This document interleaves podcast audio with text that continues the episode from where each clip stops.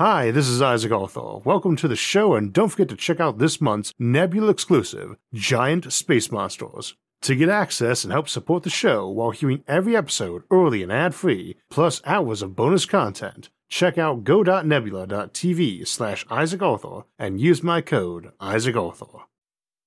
This episode is sponsored by Audible. In the future, vast space freighters might trade between worlds, attracting pirates. And in space, no one can hear you ah.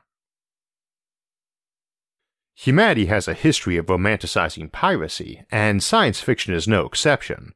So I reckon today we go ahead and ask how realistic space pirates are, and how they might ply their trade. Like most things in the future, there's not going to be a set answer since it will vary a lot by time frames, technology, and level of colonization involved. While real piracy is a pretty nasty affair, given that we're coming up on the darkest day of the year and the holiday season's upon us, I figured we'd keep things pretty lighthearted this Our Thursday and have some fun with the topic, so grab a drink and a snack. In some ways, space is ideal for piracy. It's far easier to raid and plunder when you're dealing with isolated small communities separated by huge gulfs of distance and time and even a fully developed Dyson swarm with a billion trillion people is less densely populated than those Caribbean islands and the trade routes so famous for the pirate ships in the Age of Sail. A classic space opera setting of maybe a few million sparsely inhabited planets in a galaxy of hundreds of billions of stars would seem like an ideal place for piracy, so big and empty. On the other hand, space is so big and empty, it's very hard to hide in, which makes it easier to find prey to attack, but it's very hard to hide from those folks looking to hunt pirates down too. Ships also have to move very fast to get from place to place, and that makes them hard to rendezvous with, as they are not constantly running their engines to maintain speed, like you do on Earth, but instead burn almost all their fuel initially speeding up or slowing down though for ultra fast ships they actually would run their engine constantly to fight the drag of the not quite vacuum of space, and we'll come back to that. You also need a reason to attack a ship and plunder it, which usually means its cargo is worth more than the risk of acquiring it. That's not always the case, but where it is, you presumably aren't attacking some bulk freighter hauling ice to some in system terraforming project. Raw materials generally aren't super valuable, if our manufacturing gets good enough, that might be the only real trade item, as every small colony can print whatever they want, so long as they have the raw materials. On the other hand, you might have massive luxury markets in unique items. For instance, two places might exchange museum displays, and if those two are fully developed Dyson swarms, they might literally be shipping billions of masterpieces back and forth regularly, simply because they have billions of times more people than we do. Such civilizations are just so immense that they might need to send a ship the size of the Smithsonian Museum just to contain all the prized masterworks being lent to a neighbor for a display. Yet regard that as only a tiny fraction of their treasures, as we might regard one museum lending another a single Van Gogh or Michelangelo work. To such massive civilizations, even if the idea of buying a bottle of rum made under an alien sun, rather than one perfectly replicated close to home, might be considered so crazy wasteful that only one in a billion people would do it. But you could still stuff a massive freighter ship full of such bottles and find billions of buyers at your destination. The space between such systems is almost beyond imagining, even just the relatively thin column of space connecting those systems, and yet they might easily have billions of ships running back and forth between them, just carrying such exotic booty. And of course, there's always data. Stealing data is a huge market already, and data is likely to be the main item of trade in between worlds in the future. That might be beamed out at the speed of light, or it might be physically shipped too. So, to look at this notion of space piracy, we'll have to look at some specific cases, and naturally, we can't be exhaustive.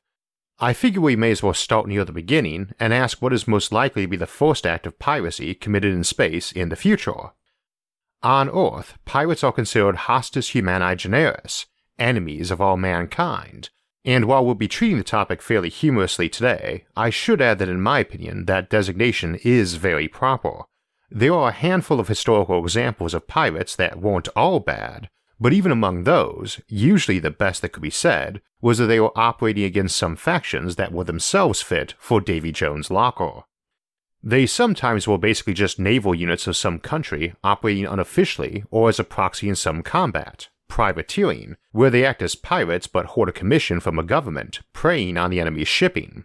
And that's also an example where they need not turn a profit in their mission, as their mission was often just crippling someone else's shipping. So, too, they could also benefit from support from whoever they were working with. Such support could involve concealment or even outright financing, supply, and repair. They might also just have a working relationship for fencing stolen goods. Some country or corporation might be only too happy to see a competitor take a hit and hide the booty as one of their own exports. An example might be an oil company that sponsors pirates to steal tankers from a rival, then resold that oil themselves, which is apparently a current practice in some areas. Tankers often hoard a value in oil similar to the cost of the ship itself, so even if you can't repurpose the ship or cannibalize it for parts, you got that oil your rival lost and the ship, and even just scuttling their ship and denying them its use might alter your respective profit margins enough to beat them out. Of course, that's why there's insurance and also insurance investigators, and it's kind of hard to hide a million barrels of oil in surplus production, let alone a new ship, even assuming anyone could run a chop shop for oil tankers. They and standard law enforcement don't need to be too clever to even just notice that you're not buying as many replacement parts as your shipping should require, or as your oil pumping and refining operation should require for that much extra oil to have been produced. I mention that because a big part of space piracy tends to revolve around whether or not stealth in space is possible, either in a practical sense of just being hard to detect or full blown cloaking.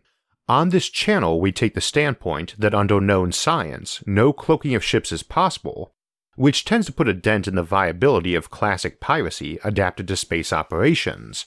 But it's worth noting that even if someone does invent some way of hiding against a given mode of detection, there's plenty of forensic ways to track the culprits down. Which is nothing new either, and why piracy tends to flourish where there's conflict or instability or corruption in a region, either aiding them or simply running unintentional interference against investigation or enforcement by being unable or unwilling to assist. That is a factor that really does not relate to a civilization's technological advancement too much, as even a very advanced civilization might still harbor pirates simply because they aren't organized for dealing with them. That's not necessarily a corruption or incapacity issue either. A civilization that is very opposed to governments being able to look at private files or track and regulate such things might feel some piracy was an acceptable cost for increased personal privacy. So nobody can track space yachts being used as pirate vessels, even though they have massive radar arrays that can easily see them because they can't share or store ship identities, or ships can dock at ports without being inspected to see what their cargo was, or if that freshly painted ship used to be under a different name and recently got stolen. One can easily imagine an industrialized orbital space over Earth, full of hundreds of thousands of orbital factories, refineries, docks, space habitats, farms, hotels, defensive batteries, and ships. Many of those ships might never leave orbit, simply slowly moving between elements of that swarm, and potentially through regions this or that Earth nation might consider their space and jurisdiction. It's not hard to imagine some problems with piracy popping up, simply from the massive and confused tangle. This could be even worse if we started adding orbital rings and space towers and elevators into the mix, since ships might get raided while docked at any of those rather than in transit. But I not expect that to be the first place for space piracy. We often talk about things that might kickstart space industry on the show, and a popular one is asteroid mining for rare elements like gold or platinum, or anything where you can mine it out there and give it a shove back to Earth space for less cost and fuel than mining it on Earth and dragging it up to space.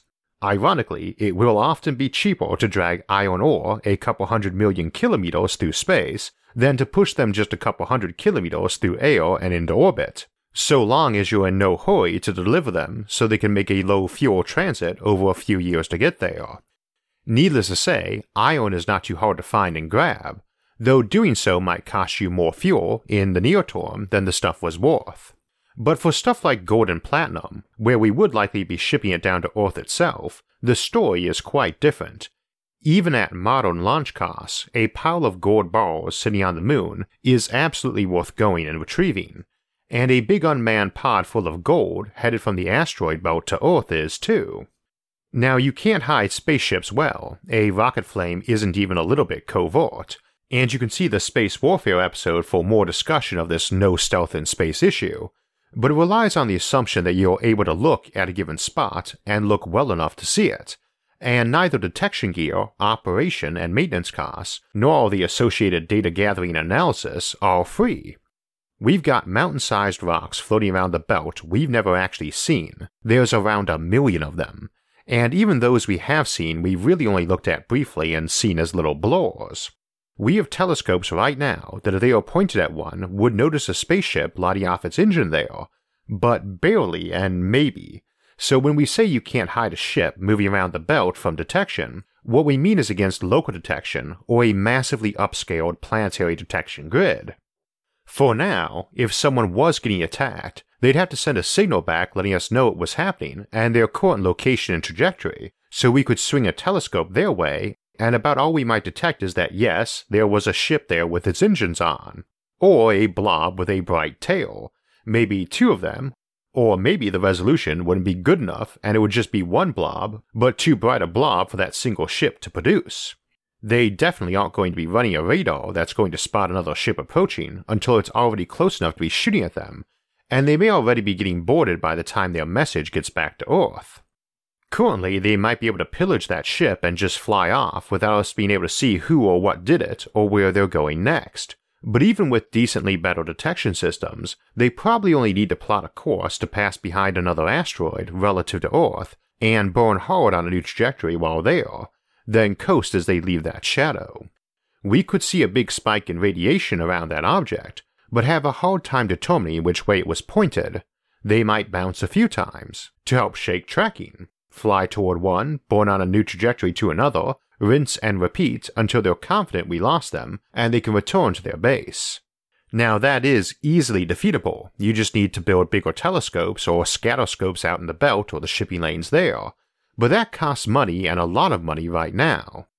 I don't think most countries would feel like dumping tens of billions of dollars into a big detection grid just to protect a bunch of probably unmanned pods carrying gold or platinum, at least not until the quantities involved massively exceeded the cost of building and maintaining that detection grid.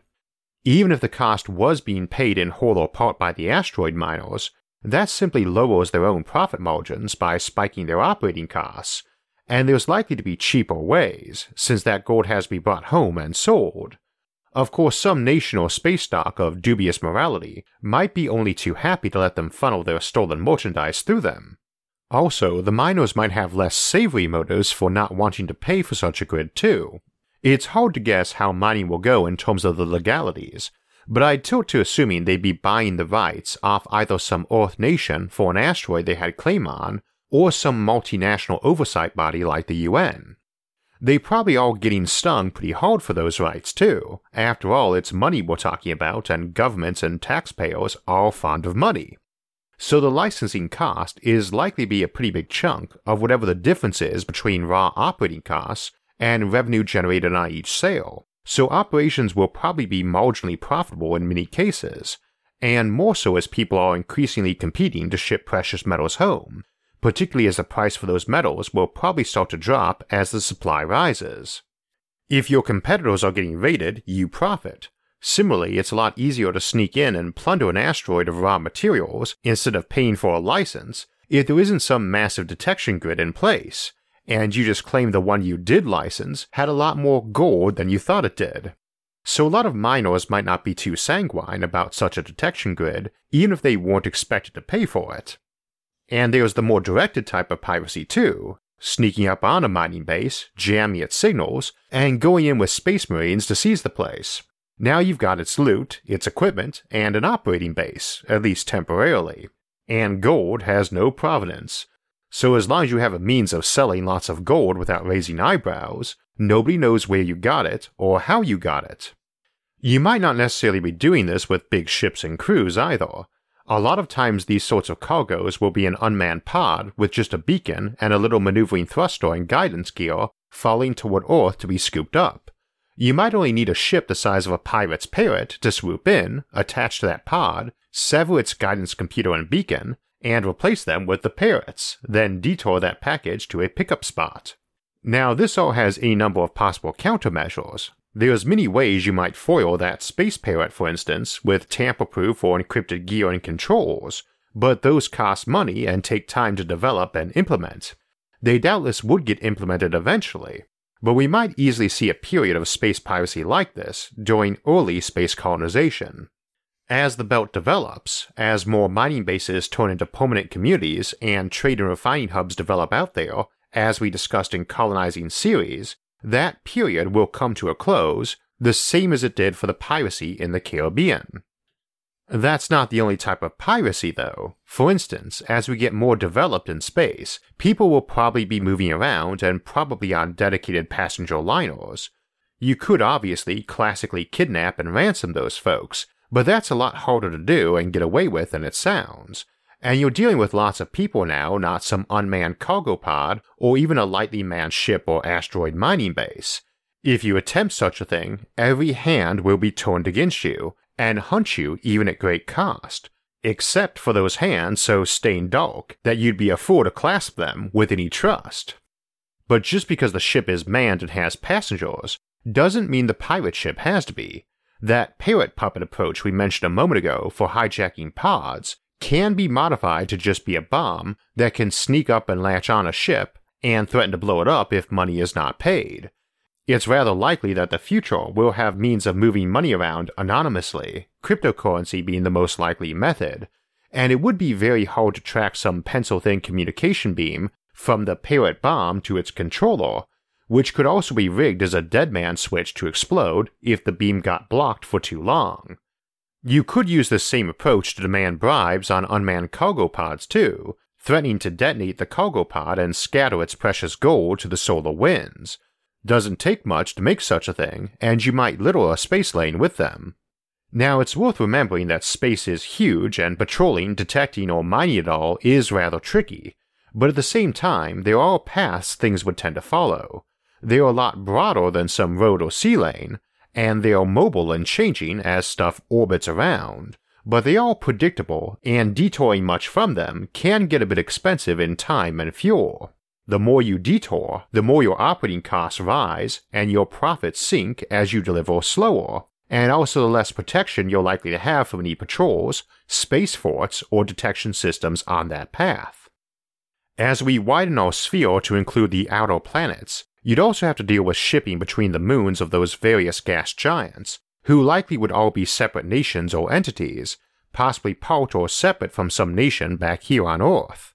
Places like Jupiter with dozens of moons, or Saturn with its own flock of moons and planetary ring of icy bodies, might be very vulnerable to hijacking and ransom issues. Once we get further out to the Kuiper Belt, while there is far more material and bodies there than in the asteroid belt, they are quite far apart, where even if every mountain sized place had an outpost, you might still have an hour of signal lag between many of your close neighbors. This gets worse in the Oort cloud, where it might be days before a signal even reached any sizable outposts, and months to get a response force there. It's also a huge volume to patrol and detect inside, so you might get a second period of space piracy, like we predict for the asteroid belt out in the Kuiper belt, and a third in the Oort cloud, though they won't have too much more besides ice to sell. Still, if folks are pushing ice in system for terraforming Mars or similar, that can be hijacked or ransomed. But it also starts giving us options for interstellar piracy, because folks can hide bases out in those distant Oort bodies. It's also, as we mentioned in colonizing the Oort cloud, a great place for folks to settle and build colonies who just want to be alone and isolated. You can never really expect to just colonize a new star system and stay isolated, for all that they are further away, because they just contain so many assets and are so densely packed, relatively speaking, that you'd expect others to arrive or for your own numbers to grow and diversify. If your goal is a community of a million or so folks living in some small isolated community, some religion or ideology's private utopia, the Oort Cloud is your best bet for long term isolation. Such places would be rather vulnerable to quiet annexation by some pirate fleet, as they'd be quiet and private by nature. So too, they might host such pirates freely but quietly to discourage neighbors arriving.